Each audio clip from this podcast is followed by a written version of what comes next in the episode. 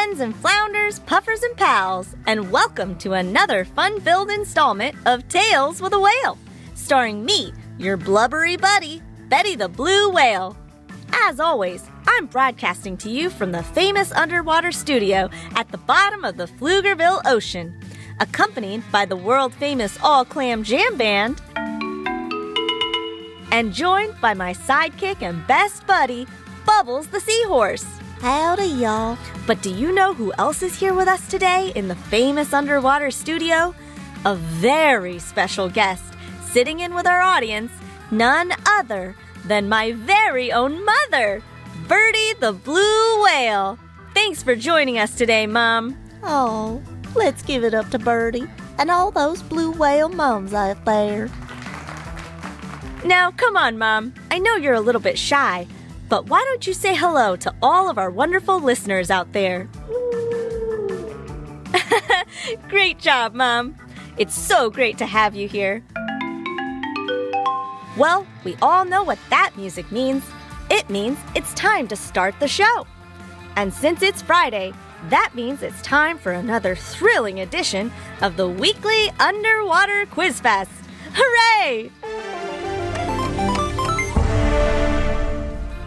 If you're a regular listener, you know this is the game show where we test your knowledge on all the cool facts that we've talked about this week. And you'll be playing for the ultimate title of Master of the Sea. I know just one of these days I'm gonna get Master of the Sea. I'm keeping my fins crossed. Love that enthusiasm, Bubbles. So let's get straight to the questions. Here goes. Question 1. The swirling whirlpool known as the Corryvreckan Maelstrom is located off the coast of what country? A. England, B. Florida, C. Scotland, or D. Ireland? And the answer is C. Scotland. Give yourselves your first point if you got that one right. Yep, the maelstrom is located near the small islands of Jura and Scarba off the Scottish coast. All right, question two. What do baby blue whales eat? A. Krill, B. Kelp, C. Plankton, or D. Milk?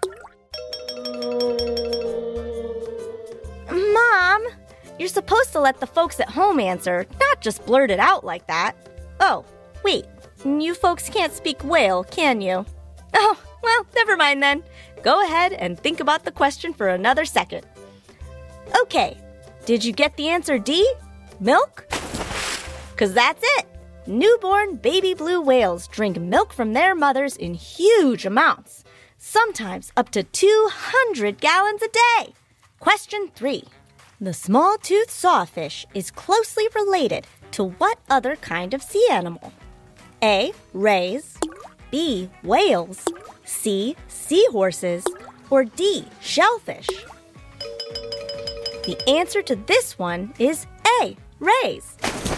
Like rays, like stingrays and manta rays, small toothed sawfish have flat bodies and their mouths are located on the bottom side. Great job, folks! We're getting into the groove now. All right, question four. This one goes all the way back to my own childhood. I was such an adorable baby. Okay, a baby blue whale can swim how long after being born?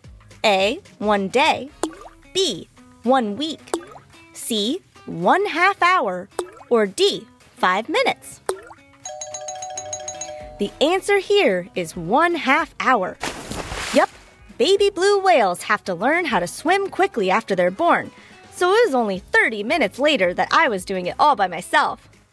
But I still needed help from Mom to swim up to the surface for the first time to take a breath. Thanks again, Mom! Question 5. What factors contribute to the creation of the Corryvreckan whirlpool? A. Tides and rocks under the water. B. Wind and rain. C. Fish and sea life. Or D. Boats and human activity. The answer here is. Tides and rocks under the water. The tides moving between the space between two islands and over crazy shaped rocks under the water all contribute to the churning, swirling whirlpool that makes up the maelstrom. Pretty cool, huh? Okay, we're in the home stretch now, folks. Time to dig deep and get those scores up. Here we go. Question six.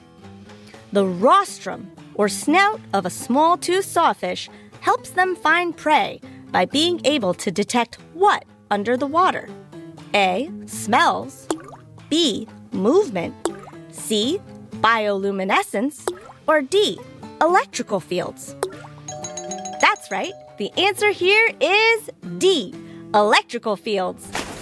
The sawfish is able to use its long snout to detect the electrical fields given off by other fish. Now that's pretty darn incredible if you ask me. And now we've arrived at question seven. Let's bring it home. During long migrations, blue whales are able to go without food for months at a time because they A. have small appetites, B. store energy in their blubber, C. sleep during the journey, or D. cheat on their diet. And the answer is B for blubber. Whales are able to use their thick fat, or blubber, to provide energy during long periods of travel called migration when food isn't easily available. But it sure is nice to finally grab a bite after those long trips, let me tell you. And now it's time to add up your scores and see how you did. Give yourself the title of Junior Underwater Explorer if you scored 1 to 3 points. Great job! If you managed 4 to 5 points, well, then you've earned the amazing rank of Leader of the Deep. And all those who got 6 or 7 points, then you can all crown yourselves as official Masters of the Sea. Congratulations to everyone who played. Well, maybe I'll get Master of the Sea next time. but it sure was fun to play.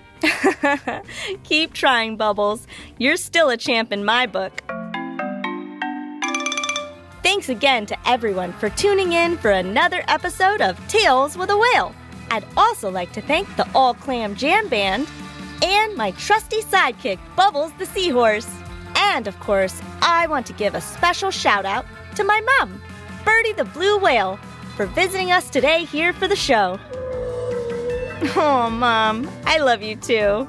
If you like the show and are looking for more great programs, check out all the other cool shows we have available at Go Kid Go, wherever you get your podcasts. There's always something new and exciting to check out. Good night, everyone, and happy swimming! Woohoo! Go, kid, go.